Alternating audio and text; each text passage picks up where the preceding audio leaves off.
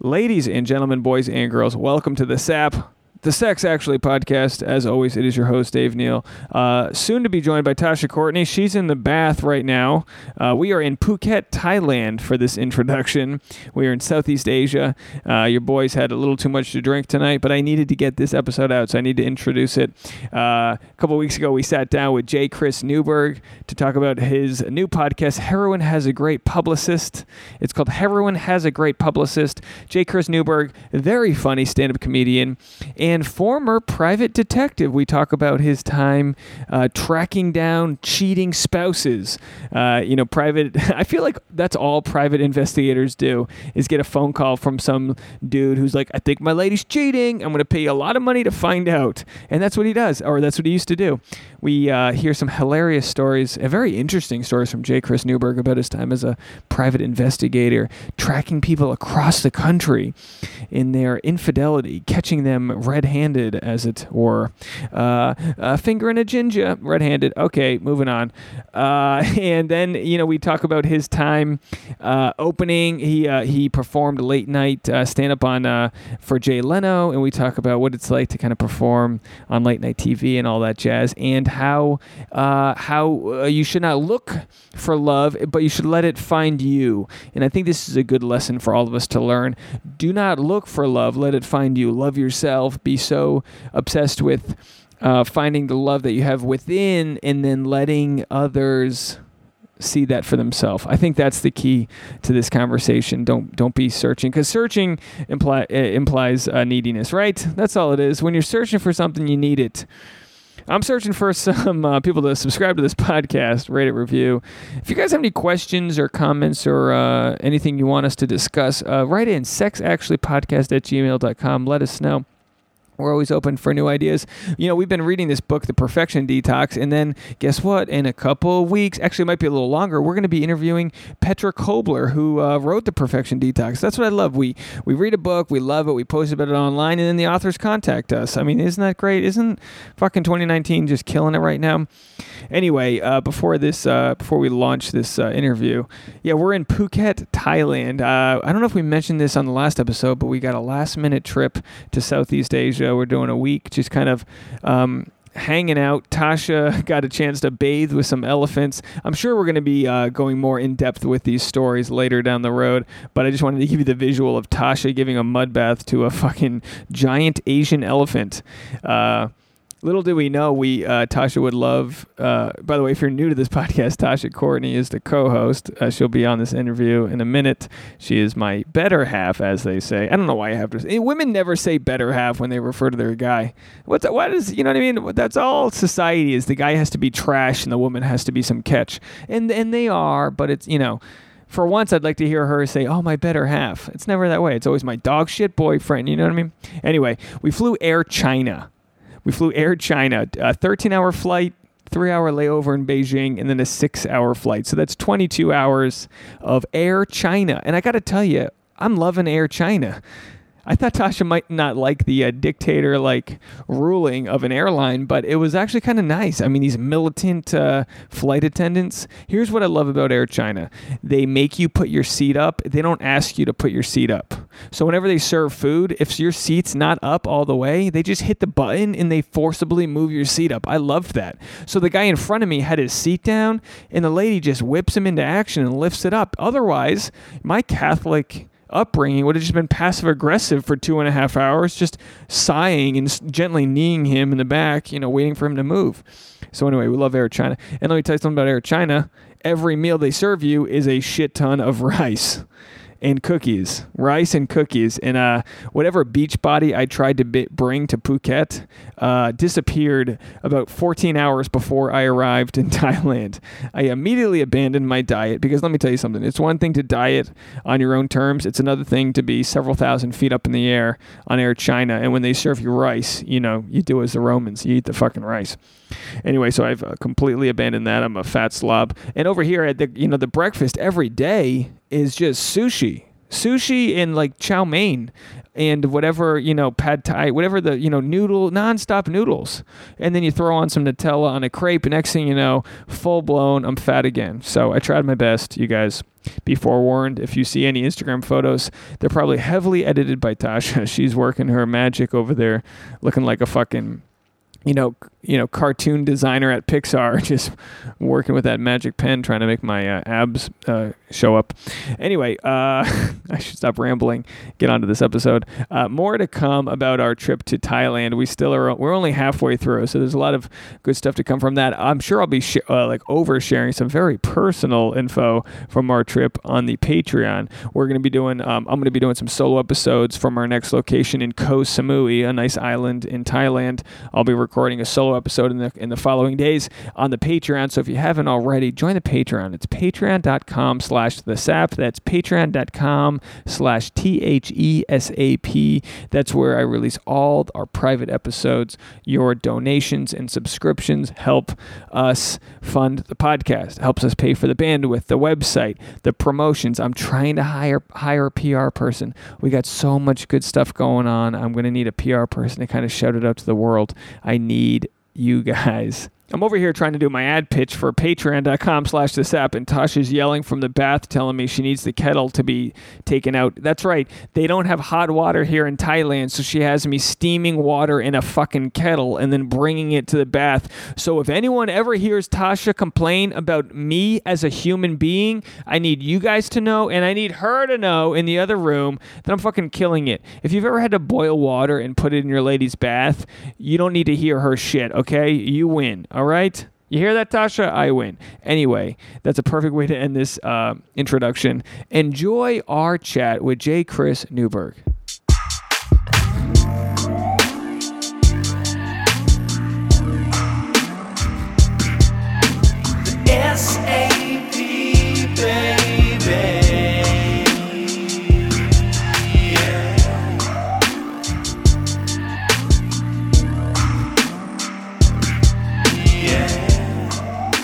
Right, let's jump right into it. Hey, everybody, welcome to the SAP. It's your boy Daniel Neal with Tasha Courtney and J. Hello. Chris Newberg. How are you, Yay. man? Welcome. Hi. I've been excited to have you on for a bit because you're you're in the podcasting world now. Yes. Stand up, com- you've you've got a lot of uh, you've got a lot of facets to you. You're what are you a rock star, stand up comedian, and podcaster now? Is that right? I suppose. Sure. Let's just, you know, I'll do all that. I'll do all the slashes, you know, all the Hollywood slashing, you know, comedian slash actor slash Right. whatever. I usually like plug people's stuff at the end, but I wanted to start with your podcast because it's called Heroin Has a Great Publicist. Yes. Now, what is that a life uh, like like life lessons you've learned title, or how do you know that?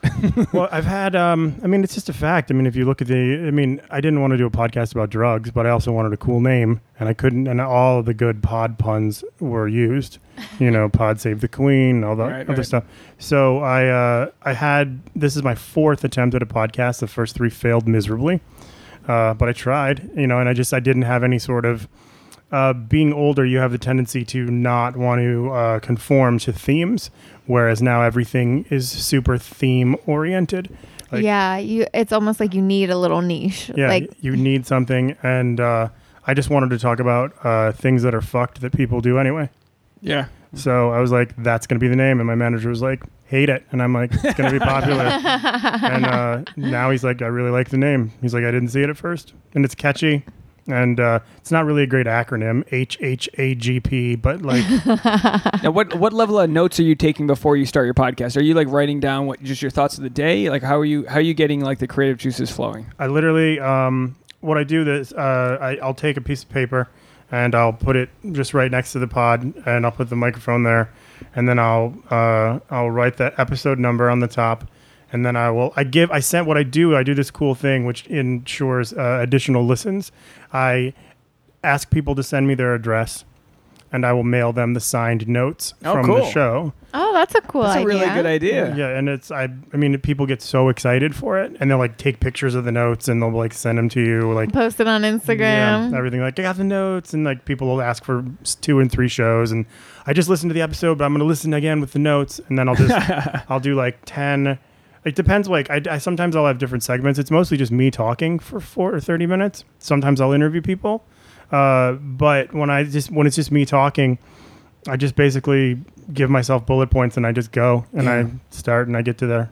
I was saying before we went on air that when I for our Patreon episodes, patreon.com slash the sap, I, well, I that's where I put all my solo ones now. But you feel there's some weird thing that I've I, like a medit- meditative trance. I think you feel when you do a solo episode, where you don't need to worry about like uh, how you're going to ping pong the conversation. You can just take a left turn, take a right turn, and then by the end of it, you kind of end up back on the main street. You know? Yeah, yeah. I mean, you're you're totally right. I got the I got the idea for the. Uh, mean, it's not that that it hasn't been done before, but the way I sort of got the idea, like, oh, that's a cool idea. Let's try that. Is I have a really good friend named Steve, and he and I were in a band together several years ago, and I moved out here 19 years ago, I think, and um, no, 2003, so 16 years ago, and. Uh, Ever since I moved, we don't talk on the phone, but we talk like three times a week. We'll just leave each other voice messages or voicemails. And it's just like long three, four minute voicemails, and sometimes they'll be stacked on top of each other. Next thing you know, you'll have like a 10 minute voicemail, and I'm just listening. I'm like, this is interesting. So I was like, ah, I'll try it. And the other podcasts that are so like Rogan is so smooth. He's like so good. Yeah. And, and like there's all those other podcasts that have that like, you know, effortlessness that just makes you think, how do you have this level of success? Because I mean, you understand how they have that level of success because they're so fantastic. But then you look at the statistics that there's like 550,000 podcasts happening, and you're like, how do I even? It's try? wild. It's wild. Yeah, it's definitely a skill set. Listening to someone like Rogan, who just like has, he, you're right, it's seamless. Like Mhm. his thoughts are like he, he anticipates everything that you want to hear. Yeah. But a lot of comics are that way, where you just you're usually like inquisitive. You want to know about what's you want to break down. but it's all not details. easy to replicate. I would say I'm a naturally inquisitive person, but I don't have those conversational skills. Like that's Well, you also douse it in the fact that he's like best friends with every comic on Earth, and like therefore he gets what a million plus or something per episode. So he has the opportunity to pull any star in. The next thing you know, you'll see him talking to Billy Corgan about music, or like Howard Stern, or like he was talking to he was talking to Brandon Shaw the other day about what it was like touring with Chappelle, and I was like, that's I mean, and just like hearing the story, I was like, that sounds right. Yeah, and the people are willing to be authentic. I mean, that's our, our best interviews are the the people that are just like saying stuff that they not regret after, but they're like you would never say. in not front of afraid your to hold back. Yeah. Yeah, and people want to hear that. Like they like to hear that. Is that so? How do you go from from being in a band to stand up comedy? Like, what was that a natural transition? I just aged out of it. Really? I just yeah, I got to the point where I was tired of carrying stuff. And I mean, it's just the truth. I, it's I, a challenging lifestyle. It is. It's like you're in. You have to have a like a. A, I want to say triangle vision, but there's five, so I don't know what five would be. Uh, part singular vision of like all being on the same page and having the same success and the same goals. And it literally got to the point where it was almost like the Bryan Adams Summer of '69 song. I was like, "We need to move to LA. We need to do this. We need to take this to the next level." They're like, "No, I've got a kid. I don't want to do that." And I, it's like, whatever. And I'm like, Ugh. So then I just quit, and I was like, "All right, I guess I'll just go into whatever." And uh, I had my own business at the time. I was a licensed private investigator in Michigan, and I had a private uh, investigation slash legal courier service. So I would serve subpoenas, do uh, marriage sur- uh, and family surveillance, and uh, I started getting into improv. So then I was at an improv class, and then one of the guys, uh, Marty Butler, said, "He goes, oh, I also do stand up." He goes, "Just to explain stand up, stand up is like heroin, and improv is sort of like smoking pot." I was like, "I want to do that." so then I just tried it. That's a good way to put it because yeah, you do heroin alone in the bath, or you do heroin alone in the bathroom, but im- you know, improv, you're passing the joint. It's a communal thing. Stand up, yeah, you're you're like a lone wolf, and I feel like you probably don't. That that's when when you look at when you look at improv troops, when you look at bands, they even if they bomb or the crowd sucks, you kind of all have this camaraderie. Mm-hmm. You know, the comic before you can kill, but if you don't, you're alone. You know, Yeah. There's definitely like a now. So you were doing. You were a private eye working with. yeah. mar- you said marriage. us. Like, so somebody's getting a divorce. They want to know if their husband's cheating. So they Mm-hmm. hire you to get intel for it. Is this the kind of scenario? Is Pretty this- much, yeah. Yeah. Yeah, and like I think the rule of thumb is it's like I always would tell people it's um it's like your car. You can tell you're not a mechanic, but you can tell that something's wrong. So take it in. And it's the same thing with your marriage. If people start changing patterns and doing things differently, you're right. Your intuition is 99% of the time accurate. You don't need me to tell you what you already know. You can just feel it. Yeah. And with that, um, they'd still want to know, and it was like always devastating because you're like you're making these adults cry, and then you're So- taking their money. What's a good example of like a scenario? You got a dude who's like, I, my, my my wife's not having sex with me anymore. I don't know what's going on, and then you just start tailing her. Um, let's see. Okay, so there was a there was a high profile case I had, uh, whereas the guy, it was talk about like a shitty situation. So his he gets married to this very wealthy man uh, in the automotive industry. Gets married to a high profile female, um, who uh, in in the Detroit area, and they go on their honeymoon to Lisbon. On their honeymoon, the husband gets sick. He has like food poisoning. He doesn't leave the room for two or three days.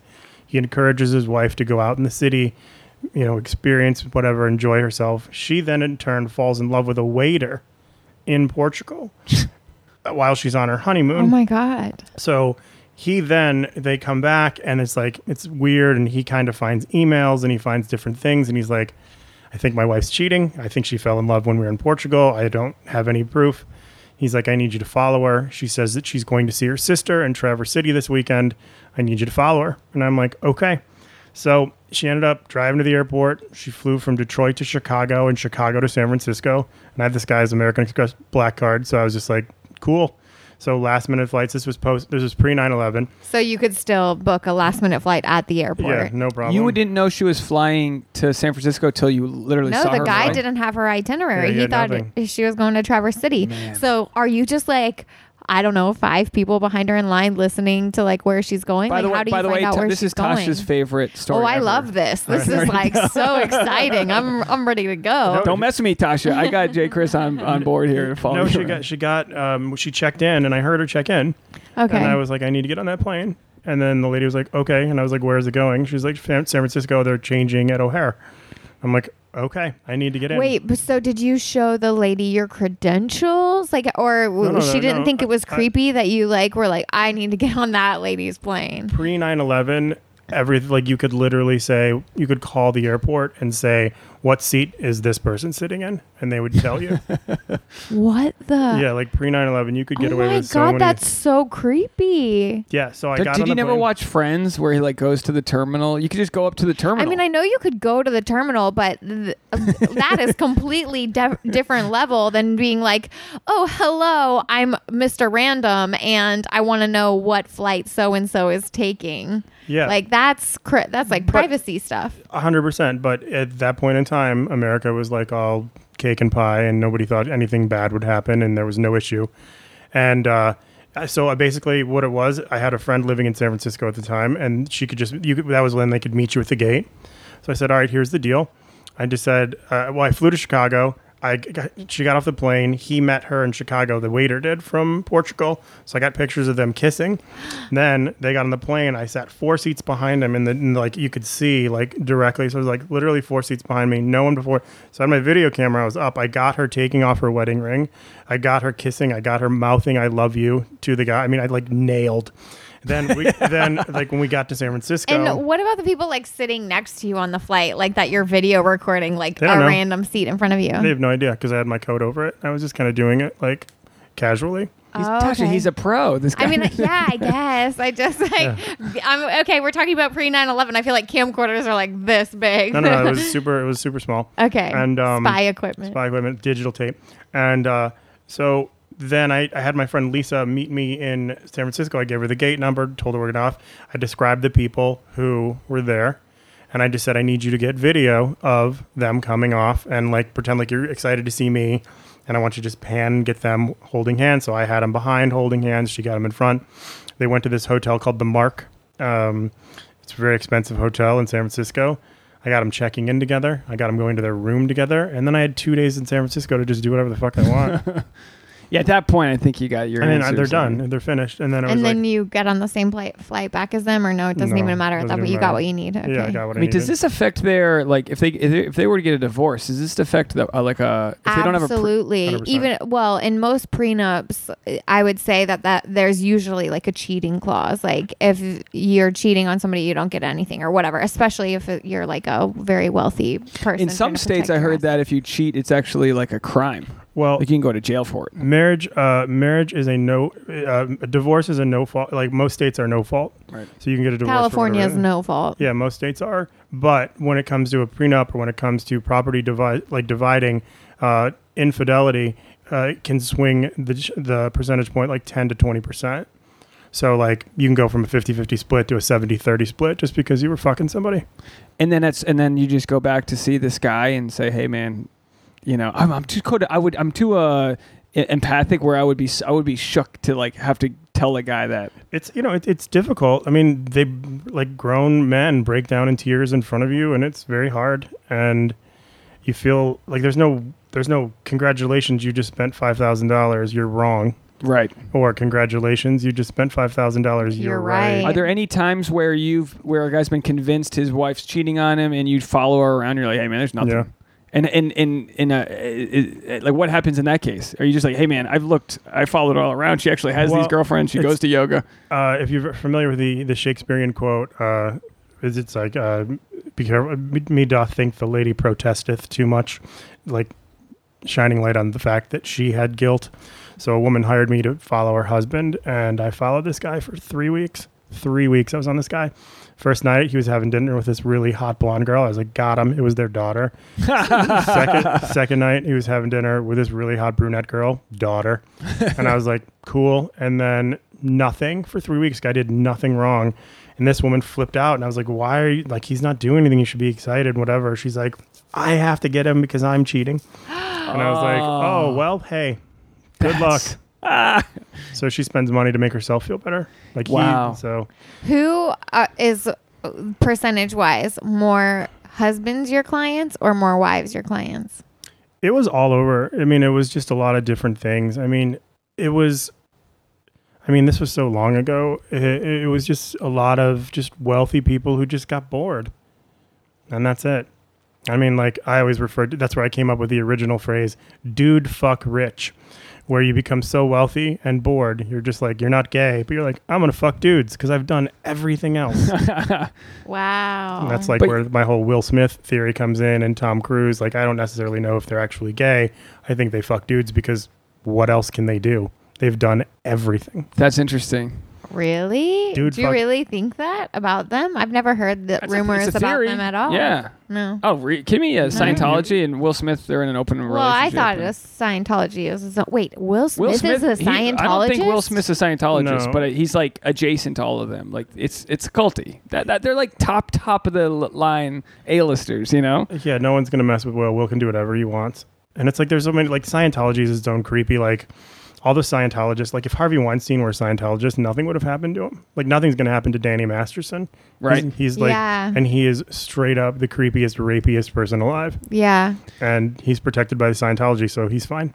Yeah, that's what's but crazy. do, with- doesn't it sort of seem like Scientology's falling apart a little bit these past couple years with the docu series that what's her name? But is Leah doing? Remini's series didn't do anything.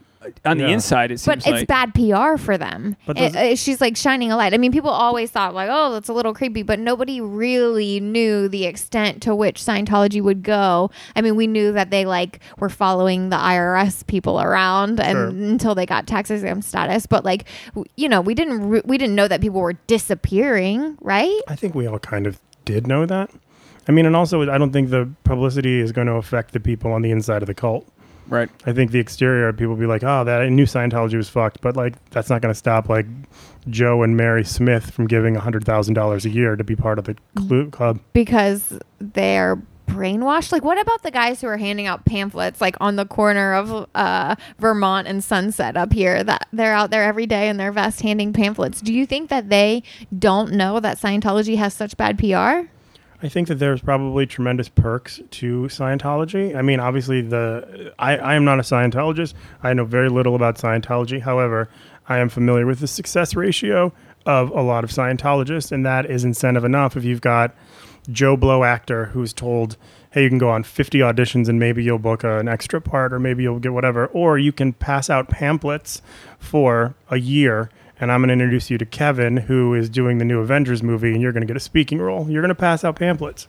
Yeah, and it's enough to get you in the door. And then most people that make it to LA are in search of something bigger than themselves, and they find a community, or they don't, or maybe they don't find the community. So then there's Scientology, and it's just somebody wants to talk to you because Scientology they'll mask it in different ways. They'll do an e meter test. They'll they'll there's a, there's a 50 different words that are Scientology. There's a L. Ron Hubbard secretarial. We have all these different schools that are nearby, Yeah. like bookstores. Next thing you know, if you're if you're like don't know what it's all about, you're you're all of a sudden They've in Scientology. you that even know. nice new production studio. You know, that was actually I've mentioned this before, but that was one of the things that I somebody warned me about. Like in my first year in LA, I was Mm-hmm. like on a set of a TV show, like a I don't even remember which one it was. I think I was playing a bride though, and um. And so some like guy who was just like sitting next to me and holding was like, listen, no matter what, don't do anything Scientology. Like, and I was like, okay, that's weird because another person mentioned the same thing to me like a couple weeks later. I was like, is this really like a thing? But I guess they make, pr- they have like castings and they have, Oh, they make well, you their don't- you own don't know- productions and you, yeah. You don't know while you're going to the casting. I've seen I've seen the breakdowns. You think you're getting a part in a play. I've got friends who got parts in plays, and then it's Sci- a Scientology produced play. They, it's just not labeled that way. Right. Like David Gregory, our buddy who's a comic, he was like uh, he quit comedy and he was gonna like become a preacher or go to be, go to school to be a deacon. He didn't know what he wanted to do, and then he started taking classes in sci- at Scientology. And he was telling us this as we're talking to him. Like I know him. You know. You, do you remember this happened right on the couch? And we're like, "What are you doing, man?" But like on some base level, Scientology starts with like some core, simple psych psychology, you know, stuff that's out there that makes sense. But you can you can learn that. yeah, like any- everybody wants a little self improvement. Like Yeah. that's that's an easy sell. How long you been in LA for? 2004, I think. Do you now? Are you married now? No, I mean I basically am. I mean I live with this girl How long you been together? a year. Okay, cool. Congrats. Wow, And, congrats. and uh, were you when you were with the band and when you started when you first got to LA? Were you uh, like single or? Uh, yeah, I was single for a long time. When I, I mean, I moved out here knowing no one, and uh, you know, it's just the the there's just so many different doors to enter. I mean, there's so many like because I think that if there was a way to uh, make profits off loneliness, I think, and, and I think then there's that that job exists out here. I mean, because there were so many like like when I first moved out here, this was like pre Facebook. This was like MySpace was kind of a thing. Dane Cook was everybody's best friend on MySpace, and like it was just like the, you know you'd sit in your apartment and you'd be on MySpace, and then you would just refresh MySpace. Like, do I have any new messages? Refresh whatever, and then you know it's like to meet women as a guy by yourself out here is or anywhere is tricky. If you walk into a bar by yourself, you're a guy who's by yourself. Yeah. But if you go to like a strip club or if you hang out with someone who is like of you know like escorty type people, not to say that that happened, but I would hang out at strip clubs all the time because they talk to you. You just walk Yeah. in and it's just like you don't think, oh, they like me, they want you. Like I don't care. This woman's talking to me. That's all I want. yeah, want. sometimes you just need like a friend, Yeah. someone to chit chat with. No, but you were coming from Detroit or Yeah. just Michigan and Ge- where in Michigan were you coming from? suburb of. So w- was it easier to talk to women in the Midwest? Oh, I've, I've, you know, I've always been, I've always had zero problem talking to women. I'm just saying, when you move to a city like this, and you don't know anybody. you're, it's just very intimidating. And then you're like, hey, I want to hang out at my place in the valley. The valley. Yeah. So it's like, now, what about the the band? Were, so were you with the band at that point? No, I left the band two, in 2000. Okay. So and, then you, haven't been in, with any bands since then, or you have? Was that it? No, it just like, it was, uh, that was like, I did the band from like 88 to 2000. I said, if I turn 30 and I'm in a band, I'm up north Michigan playing cover songs, I'm out. Now, but I saw, and uh, correct me if I'm wrong. You had a photo where you were sitting on the couch with Leno, with Jay Leno. Yeah. So were you on the? Was your band on the Tonight Show? Or what No, was was that? me. Oh, that was you. Yeah, I just played guitar. Oh, okay. cool. But for what did? For what? Uh, their late. Sorry, I should know this. For their for their show or? No, I did stand up. And oh, you did stand up with guitar. some, I, like, a part of my set had stand up in it. Got it. Okay, I should have known that. What year was that? 2012, So that was when was that when he went away and then had come back? he'd come back. Okay, that's fucking. It's hard because it's with Leno. It's hard to tell because it's the first Leno. He's been around for so long Mhm. that there's Leno. Then he went away. Then he came back. So that's after he came back. Yeah, I was able to do all of them except Letterman. I did Kimmel, I did uh, Arsenio, I did Tonight Show, and the only other one I really wanted to do. Which one was the most uh, like nerve wracking? The first um, first time on Kimmel was hard. It was really hard because I I don't like to repeat material, and I just like legit two months prior was in New York and I did my Comedy Central Premium Blend, and I used all the stuff. And Kimmel was new; it was a new audience. I had all, all new material that I wanted to use. They wouldn't let me. They were like, "We want you to do the stuff that we saw you do on Comedy Central." And I'm like, And you basically like transcribe it, right, and then submit it to them. Is that how it works, or do you it's, or had a it, clip? it varies. I mean, like there are some there are some show bookers for like the bigger shows uh, who are dicks, and it's like all ego, and like they think they know comedy, and like And they like want to edit your set. edit your set, and it's like that's and it's like I'm not saying I'm not I'm not dumb enough to ever name names ever because I just won't because I want to be on those shows, some of those shows that are booked by dicks, but like. If it's you who are hearing this, I'm not talking about you. I'm talking about those other but days. They'll, they'll, they'll critique you down to your facial expression. I've seen I've seen the notes people have on one of the major networks where they're critiquing you. You do too much like of a facial expression. Sure, She's and they're like, and they're not they're not entirely wrong, but sometimes they're entirely wrong. you know, and it's like one of those things where it's like, okay, so for example, what I for for my Tonight Show, I had finally I, w- I was told initially like 11 years ago, or I auditioned for 11 years straight. And for the first 10 years, they were like, this is the wrong show for you. You're never going to be on our show ever. Please stop submitting. You're never, ever going to be on the show. And I'm like, I'm going to be on your fucking show. Like, you're never going to be on the show. So finally, I got, right after America's Got Talent, I, I got onto, uh, Howie Mandel got me another audition in front of Bob and Ross, who booked The Tonight Show. And I went out and I hit a home run and I like killed it because it was a comedy and magic. It was like it was actually uh, Trevor Noah went first and he got passed, and I went on next and I got passed. The other four people didn't get to go on. So Trevor went, Trevor had a lot of heat on him, so he went on right away. He went on like two days later. I didn't end up going for like a year. Um, just for the listeners, when you say passed, you mean you've been approved to Yeah. do a Tonight Show set, Yeah, not passed. and that. on. But so you're like uh, in the rotation, ready in the chamber, ready to go. Ready to go. So I didn't go on for like a year. I, I was on four separate times and I got bumped. And like they would call me in last minute. Can you come in? The guitar player for Def Leppard sick. They might not be able to go on. Okay. And I'd get there and they go on. I'd be like, damn it. You know, and like same thing with Bobby Brown and another time. So finally, like it's a year later, and uh, I was I was halfway to San Diego, and my manager goes, "What are you doing tonight?" I'm like, "San Diego." He goes, "Turn around." I'm like, "I'm not turning fucking around." He's like, "Turn around." He's like, "You're going to be on Tonight Show," and I'm like, I'm like, "No way! They've done this to me before. This is a guaranteed 200 bucks. I'm doing the San Diego show." And he goes, "No, no, you're on. You're second guest." And I'm like, "How am I second guest? No comic has ever been second guest." He's like, "You're second guest." I'm like, "All right."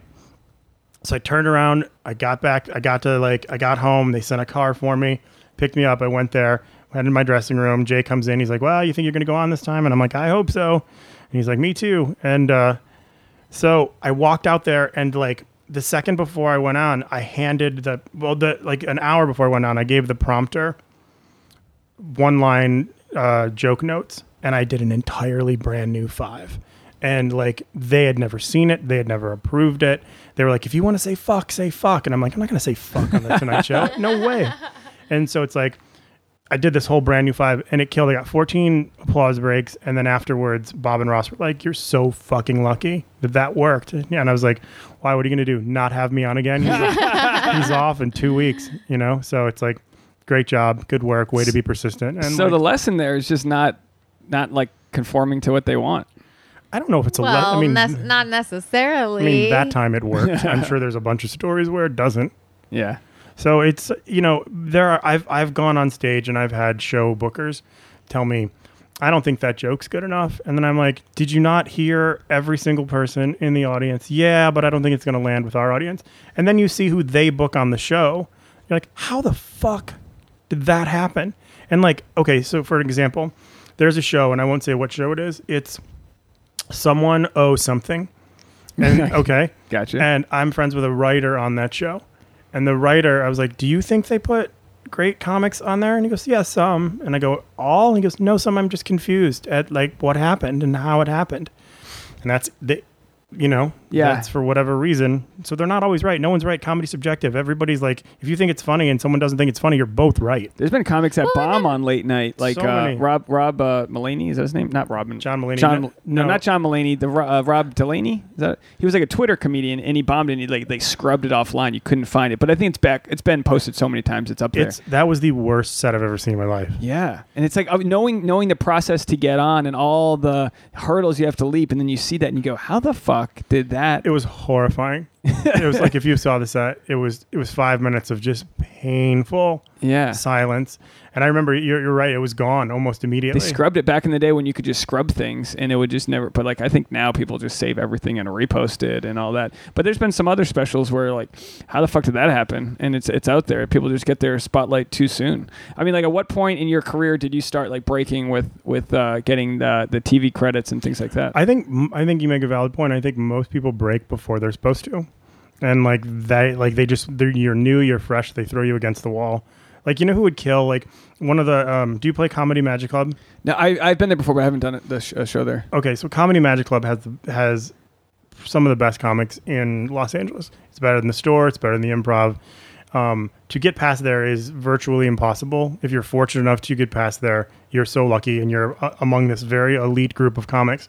But in addition to that, there's all these older dudes who've been doing comedy forever, and you go there and you'll see like you'll be on the list. It'll be like 10 different people and they're like you know it's like tosh and like larry miller and like you know uh gosh uh Shandling would go there all the time and all of these different like mon- like monster comics and like five or six people you've never heard of who go up and they kill so fucking hard and they're like 60 something and they're just like zing zing zing it's like those are the people who get, should get breaks not the people Right. who are like i'm 22 i'm really good looking i've got this really good joke about masturbation i think i got this. And it's like there you go. It's a there's, there is no meritocracy with it. There's no there's like uh, people at Comedy Central just thinking like, well, what do they want to hear? What what what what what demo do we need to hit? And then they put up some comic that fills that demo that's just like wasn't the first seven choices. And it sounds bitter to even talk about, but I I, I get it. It's I mean Tasha Tasha works in the modeling world. You you you have a similar thing where it's like this the 60 year old model is not the one booking the job like in stand up, but like do you have to deal with other younger people coming up and just but it's different with modeling because obviously that's built on youth and like all that. Yeah. There's people that's like clearly jokes are jokes. People like your ability to like know how to uh, to work the energy of the room cannot be uh, fabricated. You can't. You can You know what I mean? A bad comic can have a decent set here and there if the conditions are right, but a good comic has a good set when the room's not there. Yeah. You know, they just like figure it out. Did you use like perf- performing with uh, in music? Like, w- was music uh, the gateway to be like? Did you start with your guitar and and then kind of like blend into just str- straight stand up? Yeah, and I still go back and forth. You know, I think I'll do if I do an hour, I'll do forty minutes of talking and twenty of music. Was it hard at first to to ditch to the guitar, or did you? Yeah, have- it was because I've been playing it since I was eighteen. So it's like I just it was hard. It's like it, it, there was definitely an attitude shift once I was wearing it and telling jokes versus putting it down. Yeah, it's almost like a body part. Like Mhm. you don't want to let it go. Yeah. There's a lot of I've seen comics go up on stage and never play their guitar, but they'll bring it on stage as like a thing. Like, is he going to play the guitar? Like they're waiting for Ca- it. Cable guy does that. Oh, does he really? Yeah, he's yeah. so funny. Um, so wait, you do modeling? Do you work for like one of the agencies? Yeah, yeah. Do you work for Wilhelmina? I do not. Ah, that's the only one I know. Tasha's a road dog. She's been in it for since she was a, a te- a teen. You've been in it for mm. several generations. Generation. no, you know what I mean. You've been in it for a yeah, couple yeah, a decades. long there. time. She's she's she knows what's up. Like she's you know because you get these you get these new people to L.A. and, and whatever they they'll just they'll just be happy for the glitz and the fame. And Tasha's like, what are you paying me? What do you do? What's the rate? All right, So- where, where's my lunch break? So are you a model or do you work for the agency? No, I'm a model. You're a model. Okay. Yeah. Hashtag models. But with, Hashtag. yeah, with modeling, you can. It's like whatever agency book makes the phone call. There's really no loyalty. I don't think until unless you're at some like crazy high level where you're like this exclusive level, right? I feel. I feel the same with the comedy. It's like whatever club calls you or wants you, you go to them. You know, you just throw your shit at the wall. Yeah. I always say this: modeling, comics, and strippers have a lot in common. No one in the industry likes like appreciates them. You know what I mean? until you're at a level where everyone wants you. Does that make sense? Yeah, and then everybody's hitting you up. Right? Don't you feel people with have their eyes roll back if you say that you're a model? Do you, does that Yeah, I would rather say that I work at Starbucks. you really? yeah, yeah. It's just you know when you're being introduced to some, I feel like it brings like a next level of judgment. Like if I say this is my job and I know I'm wearing no makeup or like I'm not cute or feeling ch- chubby or short, like Mm-hmm. I know that as soon as I say that, somebody's like, "Oh, really? okay." I mean, I meet people all the time when I, you know, I, I, you try your best not to even say what you do. So that, that goes to show that you're not proud of it. And it's not that I'm not proud of it, but it's that too. like, Well, it- but you like- have like the, the hang up sort of. Like Well, it's like you just know it's like you have come a with a chip lot- on your shoulder to Yeah. say like, "Oh, I'm a comedian." like I mean, saying you're in a band. If, if like a, if you meet a woman and she, she now she has to tell her friends that he's in a band, and they're gonna go, oh, they're not gonna go, oh, fuck yeah, you know what I like mean? being It's an like actor in Los Angeles. Like everybody's an actor. they don't care until it's like that next level, I guess. But aren't you like immune to people judging you at this point? To- yeah, yes and no. yeah, I don't really care, but it's just one of those things where it's like, you know, it, I don't know. I guess it would Yeah. be nice to say like, no, I'm an investment banker or something like impressive. yeah, for me, it's more like time wasted. Like I don't want to have to deal with the next part. Like I've gotten into more telling because I'll meet a bunch of random people at my side gigs where I'm meeting like tourists and they don't get things, and I'm I kind of will just be like, yeah, right. I just writing just seems like an easier than oh, because I don't know for comedy it's just at least a lot. Well, where do you go? It's just I know what the next six six questions are going to be, and I'm just over it. I'm over hearing about all that. I don't know. I mean, do you find do you find like uh did well, for, uh, let's go here. How did your your uh, girlfriend now? Did she meet you because you perform, or did she find you outside of that world? No, uh, six, uh, seven years ago now, uh, she was uh, in town. She was on X Factor. She was part of a girl group that didn't do well, uh, but did well enough to be on the show. And she was at a bar, and she was like living here. They were like uh, some girl group that some guy was paying a salary to for them to live here and train and whatever. And uh, she was at a bar, and I was like, "Wow, you're so pretty." And um, I was like, we should hang out and blah blah blah. And she was like, oh, that's cool. I'm, I'm. She's like, she was only here for two weeks, so we hung out a little bit for two weeks. Nothing really happened, and then she moved to Florida. And when she moved, I was like, and I wasn't successful enough to where I, was, I could try to convince her to stay. Right. And you know, like it or not, you have to be at some level of success to offer someone a better situation than whatever they're experiencing. So uh, she just like I, I was like, all right, cool. If you ever come back here, I'm never letting you leave. And she's like, oh, that's adorable. So like six years later, uh, I saw that she was in town because I followed her on social media, and um, I was like, do you want to meet and get a drink like the last time? She goes, sure. So we met at the same exact place, and then that was in like August, and uh, we we met. Uh, she was dating someone and living in Maine at the time, and I was like, and I literally did the guy move where I was just like, so how come you're not happy? What's wrong? Tell me the truth. Like not having any idea if that was gonna work. She's like, I'm not. I'm not happy. It's not. it's not. I'm like, really? So go on, and. uh she just like I'm not happy. It's like fade. It's like it's running its course. I need to. get I'm like you need to get out of Maine. Like you need to leave Maine. You're in Maine. What are you doing Maine? Yeah, X Factor to Maine. Eat That's a leap. lobsters. Yeah, lobsters. Really No, but good Maine there. in the Maine in the winter can make anybody crazy. I mean, Stephen King writes all of his horror uh, novels in Maine. Like, Yeah. It's a crazy state. Yeah. Yeah. So uh, basically, she you know hung out for a week uh, here. We went on that just that one time, and I was re uh, I resubscribed to my smittenness of her, and uh, I was watching football at the den like two weeks later, and I was drunk. It was on a Sunday, and I called her up and I go, "What are you doing on Friday?" And she's like, "Nothing." She's like, "Oh, I'm working." I go, "Oh, can you get the weekend off?" And she goes, "Uh, "Yeah." I, why? What's up? And I'm like, "I want to fly you to Vegas. Let's go on a date." Because I was going to see my friend play, and uh, she goes, "What? No." She's like, "All right." She's like, "Fine. You know what? If I go, we're just going as friends." I'm like, "No, it's a date. I'm not. I'm not flying you to Vegas as a buddy." But you spelled it out exactly what you wanted. Yeah. Like these are my expectations. Yep, like 100%. if you want to, if you want to go on a date, let's go on a date. in That's Vegas. great. You I juked got right out of the friend zone. That's yeah, perfect. Yeah, and so just she's like, every time someone wants to go out with me, they always want it to be. I'm like, well, yeah, l- of course. And so I'm like, well, think about it. I'm like, I'm going anyway. If you want to come, great. And I just hung up. And then like 15 minutes later, she called me back. She's like, let's do it. And I was just like, and then that was August. She moved here in January, and so we've been, you know, we've been together since August. So I guess it's been a year, but she's lived here since January. That's amazing. Congrats. Wow, That's a good you. story. I mean, like, do you think your a younger version of you would have been that bold? to be like, no, this is what we're doing, or did you just learn like not to be wish wish washy with it?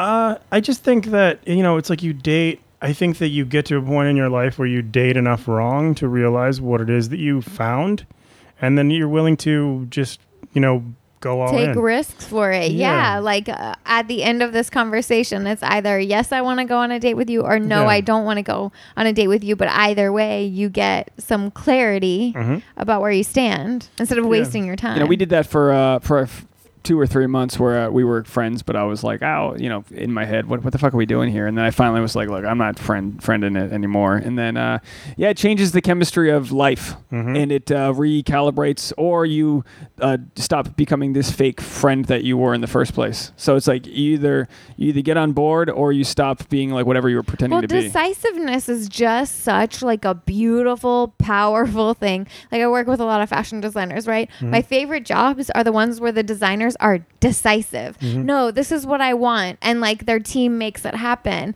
The wish-washy ones, I don't know. I'm like, what are we doing here? Yeah. You know, it's like in all aspects of life, being decisive, knowing what you want, and going after it. That's like inspiring. I want to be decisive and do a mid-roll sponsor read here. We have a gift Do it. for you. Um, where did I put the? Here it is. We have a new sponsor. Uh, they've been with us for the last month. It's called Promescent. They offer this gift for our guest. It's a genital desensitizing spray. You got it. It is Nice. a lidocaine. Uh, is the main ingredients, and it's a uh, it make it's it's about climax control. Uh, uh, people can go to delayspray.com with Hell the yeah. voucher SAP15. That's SAP15 for 15% off delayspray.com. Uh, yeah, yeah. Promescent is um, uh, it's a company that we got to know the last couple months, and uh, basically all, all the products out there in the sex world uh, are uh, you know vibrators, this and that, things for women. This is a product for men to s- try to slow the uh, orgasm gap. Men are you know genetically uh, uh, uh, you know we, we come faster. Let's put it that way. We come faster, and you know, yeah. so what's the difference? Six minutes and eighteen minutes, or Men come like in that? five minutes. Women take eighteen. That's so. There's this gap there that the uh, climax control spl- spray is meant to uh, to kind of limit that gap. So it's Just not a just little performance enhancement. exactly. It's not you know you can use it if you have uh, uh, premature uh, issues, but you can also use it if you just want to. Uh, Be impressive. yeah. Impress your lady. You know, I was saying this With your earlier. stamina? We, we, we get we get all this free shit. What Tasha does gets a lot of free like shit. A lot of it's shit, right? No, And- it's not- it's not shit, Some it's of the no, no, no. But some of the stuff we get, I'm talking non-sex toy stuff, is shit. So we get like uh, different weed products will be given to us, and they Not it- shit. Some some of it's good, but some of it's like like hokey. Like we got this uh, little coffee shot that's 30 milligrams of sativa and also boner cream. So it's a bo- it's supposed to give you a boner and caffeine and get you high. And I want to use that, and I want to use the promescent and just that sounds like a recipe for disaster. just like adult chemistry just out there. But anyway, that's a gift from us to you. That's Thank you. promescent. Again, delayspray.com. Uh, uh, use the code SAP15 if you guys want to try it out out there. Try it. And ladies, if you're listening and you think your man's not got a problem, it's not about having an issue. You know what I mean? It's just about. you uh, just like leave it out somewhere, like just like in the bathroom drawer. yeah. Just Hey, like this isn't somebody to toothpaste. What's this? What is this? I'm I mean, curious. comics, we don't have much shame, right? We're just out there being honest. But if your lady gave that to you, would you be like, "Do we? Do I have a problem?" Or like, Or I know, you I would just wouldn't care. say that like, oh, they were giving out samples at the so and so. Samples are great. Samples that I bought with SAP code SAP15 for the voucher. I don't know. Some, uh, you know, we. It's funny because we've we've people who've listened know the last five episodes. I've kind of springing on our podcast guests, and some some people are really awkward about it, and some people are like, "Cool, yeah, I'll try that." Yeah, what the fuck? Yeah, I like, definitely I mean- to free try shit. I love free shit. What are you Yeah, gonna do? absolutely. The uh, I try when I when they first sent it to me, I I just try, I didn't even vet to see if the company was legit. I was like, I'm gonna start spraying this on my dick, and uh, it that was several years ago before this they started the sponsorship. They were just reached out to me on Twitter, but um. The key is you got to spray it on and wait like five minutes. That's the key. You want to wait a few minutes so it absorbs and doesn't transfer to the lady. Because if the lady can't feel anything, then then you have defeated the purpose. yeah. That, I mean, that'd be interesting if they had a ladies. That, they should have a spray for ladies to speed it up. Why do Why do guys have to slow it down? We That's should have the a whole point. Just spray it. No, but I'm that saying the ladies. we're getting ladies- a product for you all. We have plenty of products. just women women need too much. You you have too many variables for a perfect like sex. I feel like guys, I'm watching a fight. this is the, the best it's ever been. you should normally see it. We actually have no issue. We sometimes we bring uh, our weekly issues to the guest, and I don't think we have any this week that we need to bring. I think we're doing I feel okay, like right? We're pretty good. But anyway, anyway, I wanted to, what I wanted to ask you. Okay, so you, how do you know which ladies are worth put like flying to Vegas? How do you know? Like, is it a, just a feeling like this well, I is mean, the if, one? you, if that- you word it that way. Uh, that does sound horrible. uh, no, I mean, it's just like. How I- did you know that like she was special? I mean, she she just struck a chord. You know, I just I I've never been more attracted to someone. I've never been more into somebody. She's just great. You know, and it's just like I was in this horrible relationship before, and I lived with her, and it was just the worst. Um, and it was just like one of those things where it's like you know it's like every stereotypical thing that you'd, like would go wrong in a movie where you're like how the fuck did that happen? Like, I came home work I came home from work early one day. And uh, it's a great story, actually. It's super humiliating, but I don't care. That's what we thrive. on. so I came home. I came home from. Uh, I came home from work and early, and she's like, "Well, we we stopped having sex." She like straight up just stopped having sex with me, like not like like wouldn't kiss me. Like she started getting. She started getting really nuts. She started like getting really into like, um, oh gosh, what's that HBO show where the women hate men? Uh, Girls? no, under his eye and. Uh, Oh, that's Hand- hand- Hulu. Handmaid's that's Ta- Handma- Handmaid's- Handmaid's Tale. Yeah. she started being crazy Ham- handmaid's tale and like super man hating like super like and just like watching cnn and hating the president and like like shut me down i was just like this is uncomfortable but i was like well i'm in this relationship we live together i guess this is a period she's going through i guess that's what it is it's not fun it's like the so i was like cool whatever so i come home from work she she was very attractive and she was like full lingerie, like decked out. And I'm like, all right, here we go. This is great. And she's just like, get out. And I'm like, she goes, get the fuck out. And I was like, ugh. and then I leave and I go downstairs and I'm just like sitting outside the apartment complex and I'm just like, and I see this old dude leave our apartment, fixing himself all up and whatever. And I'm like, oh my God, she fucking like, and I, and I was like, do I want to beat this guy up? I don't even know what's going on. I have no clue. So I go back in and she goes, well, now you know. And I go, what do I know? I'm like, you, are you dating that guy? What's going on? She's like, no, I'm a sex worker. And I'm like, what? Whoa. What are you talking about? She's like, I have been for 10 years. I'm like, how the And you didn't know this I the had whole time you were clue. dating? No, she What kind of go private eye are you? she would go to well, no, you you trust I mean like I Yeah, didn't no. feel it. She was like she would go to acting classes, but then like it's like you know, you st- looking back, did she take a lot of showers? Yes. Did she always have like condoms on her? Sure.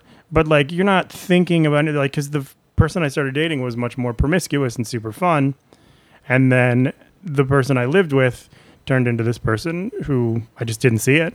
So it was like that was one of those things like when like when I got out of that relationship, I was out of the relationship for like 6 or 7 months and I was just like either nah, I'm not going to do this anymore. I'm just going to like coast. Maybe I'll be that dude who just doesn't date anybody because I'm just completely turned off of all Well, sometimes you just need a timeout. Like you Yeah. just need a break. yeah. And then when I uh, when Michelle reappeared, it was just great. And it's like now it's just like whereas before, as a younger man, I would be like, I'd be dating someone, but I'd always kind of be like, oh, she's hot too, or what's going on with whatever. Now it's so much easier to like just not look, to not like because it's like I'm happy. I'm a guy. I know that I like men could have a wandering eye or be weird because we have a penis, and sometimes it lasts longer. but that's it. But that's the security you get when you like just are happy with what your situation is. Yeah. Yes, when you're not looking behind your shoulder or whatever. Yeah, I was at a. We went to her burlesque show the other day, and there was this ridiculously attractive belly dancer on stage. And I was like, I'm gonna go to the bathroom. I'll be right back. I'm not watching this. I have no interest. I don't want to see it. Good for you. Yeah, and at the same time, I'm still talking about the belly dancer three weeks later.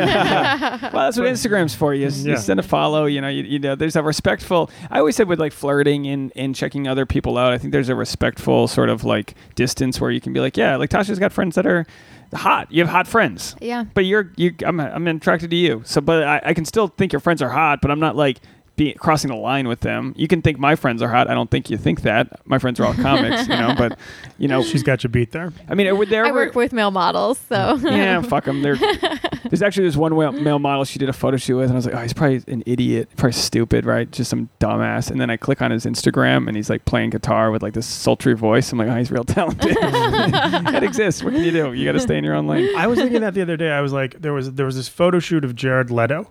He is ridiculously good looking. like his eyes are just like like oh, and like I'm the straightest person ever. He's, But you can appreciate someone else's beauty. But he's so beautiful, and he's a great fucking actor, and he can sing. Fuck you, Jared Leto. Like, Yeah. but not in a like. like, what's wrong? Like, tell us your deep dark secrets. Like, what is it Some people you're are good ashamed people. Of? Like Bradley Cooper's a good guy. He seems like a good guy. Someone was mentioning that earlier on But the like show. everybody has to have something weird about them, right? Yeah. You can't have it all. well, yeah, I'm, like you hope that Jared Leto is just like this an incredible douche who just like you know, just piles through women and then like does push-ups right when he's done and like all that. Like, but everybody who's, who's, who I know who's met him, like, well, he's not. He's a good guy. Do you ever notice? I, I feel like a lot of attractive people are, and this is gonna maybe this sounds just stupid to even start off this premise. Attractive people, I feel like really attractive, like spiritually attractive. They're just happy people, and they kind of like. It like Radiates it, it radiates through the skin. You can be in a tr- like a like physically like symmetrically a good looking person and, and and not be like not have that aura because like you're like atrophy on the inside if like you've got You know, mad issues. My grandma told me when we were when we were little. Um, this was before my brother was born, but I had a little sister. We used to fight nonstop. We fought all the time. My grandma was watching us one time when we were fighting, and she said, "You know, Tasha." Um, if you have ugly thoughts on the inside, you'll be an ugly person. And if you have pretty thoughts, you'll be a pretty person. You know? And it's true that like people who are ugly on the inside, like you feel that presence when they walk in a room. You know? You Yeah. and somebody who is confident and and chasing their dreams and pursuing their goals and living for themselves that stuff radiates too those people are super attractive Yeah, I think women are really attracted to men who like. I think appearance can can like can get you the first you know icebreaker of a conversation with a lady. But I think I think women are attracted to like a guy who's like pursuing his own like w- like world in a positive way, and then I think everything else comes come you know is a part of that. And with today's world, people are so worried to shame like people that are either overweight or ugly or whatever. It's like no, no, no. Be like the best version of yourself. Like take care of your yourself, mind, body, spirit, you know, whatever. And then like that will like make you look better to other people because you're not worried so much about like just meeting a girl. You're like taking care of yourself. Like and you like you you were like committed to not being with another a bad relationship. And then the good one came. Yeah. and there's something to be said for that whereas like neediness is just like a repellent for anybody. So Mm-hmm. you like i feel like even tasha i mean i think in your situation you seem to be like fuck it with the guys. Because when we were friends you were like fuck men and i was like well i guess i'm not dating her. And then i was kind of like well fuck tasha because like if you know we're not gonna be friends and then we're kind of like i guess we're i guess we're good for each other. How long have you guys dated? It's been it's uh five and a half years Wow. Five and a half years, yeah, we're going pretty pretty strong. I'd say it's pretty strong after five and a half years. We've had our uh, ups and downs, but a lot of it, a lot of it's just been learning.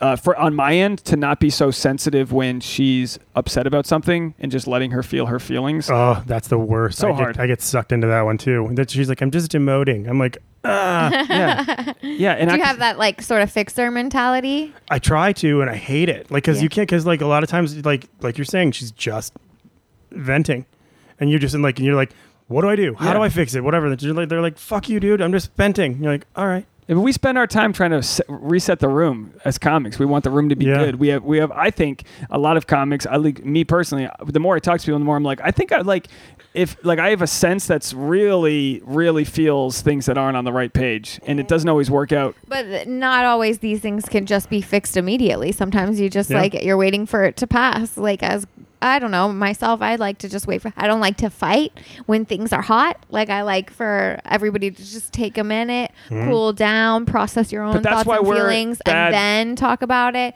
But now, yeah, we together used to be. no no still together that's not good because you'll you'll need way more time than i want so like this morning i'm making coffee and i'm hanging out i forgot to like put the champagne in the fridge before the mimosa show so i'm like ah, I, I got up extra He early had extra stress energy. Just a lots lot of, of- stress running yeah, around. new venue. I hadn't heard back from Joe, so I didn't even know if the venue would be open when we got there. All this stupid stuff, and then I'm just sitting there. She's still in bed. She's like, "Babe, you're being like weird." And I'm like, "You're not even out of bed yet, and you can't criticize me." And then she like literally wouldn't get out of bed, and I'm like, I had to be like, "Okay, I feel you, honey. Yeah, I'm a little, uh, you know." I just had to like, you but know, we're learning up. each other's like communication style and It's constant. fighting style. Yeah, it is constant. It is constant. and it's worth the extra thought of the other person's feelings because otherwise it's like we're going to uh, we got a trip to southeast asia coming up in a couple weeks like we could easily ruin that trip if if this morning i was like man fuck you i'm just stressed about and i like if i just turn you know what i mean if i made it selfish about me like why aren't you feeling my feeling you know you'd be like well, i don't want to go with you? To, right, you know what I mean? Like we could easily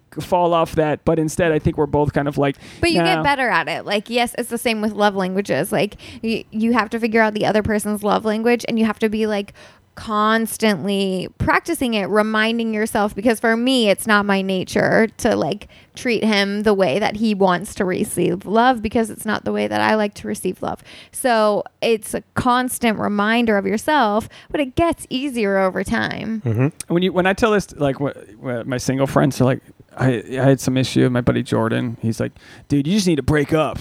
You just need to break up. I was like, bro, not everything means you just need to break up. It means like it's like a chess match. You just need to figure out what the next move is. You know what I mean? You need to have. It'd be like playing chess if you knew the person you were playing against wanted you to win. You know what I mean? Yeah. It's almost like you. Um, it, was that deep or I don't know. it's like you want. It's like I know Tasha wants to spend life together. I know she wants, but she's not going to let me slide and be something less of what she expects. And I think for women, I think it's good to hold your man to that high level, and for men, it's good to like know that you know, like just you've got the same Remember priorities. that we're on the same team.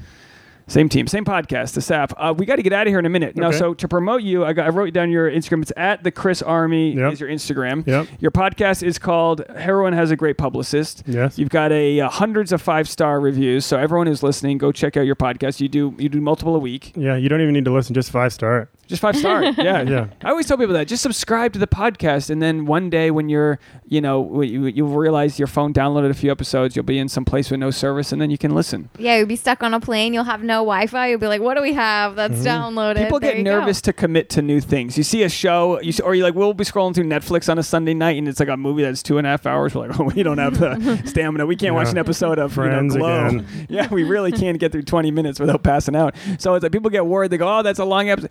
Download it. We're talking to people that are, you know, they're our guest. You know, for our listeners, that means you got to go support uh, the Chris Army at the Chris Army. And then anything else you want to plug? Any other shows coming up or anything? No, Well, thanks so much for doing our show. And then also, yeah, do our next mimosa show when you can. I would love be, to. That'd be great. Uh, I don't And know. I'd li- you. You know what? I, I'd love to have you both on my show. Yeah, amazing. We, yeah, and yeah. I'll have Michelle there because she co-hosts with me. Okay, cool. So we can all do it if you when you get back from Southeast Absolutely, Asia. Yeah, that would absolutely, be and awesome. uh, we'll go to any burlesque shows you need some friends to go to. Well, Tasha Sure. used to do burlesque dancing, so there you go. yeah, a long time ago. There you Yeah, go. we, uh, we won't go to the bathroom when Tasha's on stage. We'll see, we'll see what you can do up there. Be- Thanks for your support. Anyway, thank you so much for doing Yep. the podcast. That was the SAP, everyone. Bye. Bye. Hope you guys enjoyed that conversation with J. Chris Newberg. We got so much good content coming your way. You guys are really in for a treat. The next couple episodes are going to kick ass. We already recorded them. We're way ahead of schedule. We're so organized. It's amazing.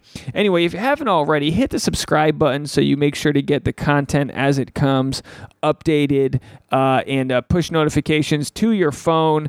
Uh, it's important. It's good for the algorithm. It's good for the iTunes charts. So make sure to subscribe, even if you listen on a different app. If you have an iPhone, hit the subscribe button. If you haven't already, you're listening to a free podcast. Hit the rating and review. Leave us a quick review. It takes two seconds. Do it from the shitter, even if it's a bad one, a good one, whatever. If you're listening, we want to hear your review. It helps the algorithm. It helps push us up the charts. It helps new people get a chance to hear us and check us out. And we appreciate that so much. You guys have a great week. Bye.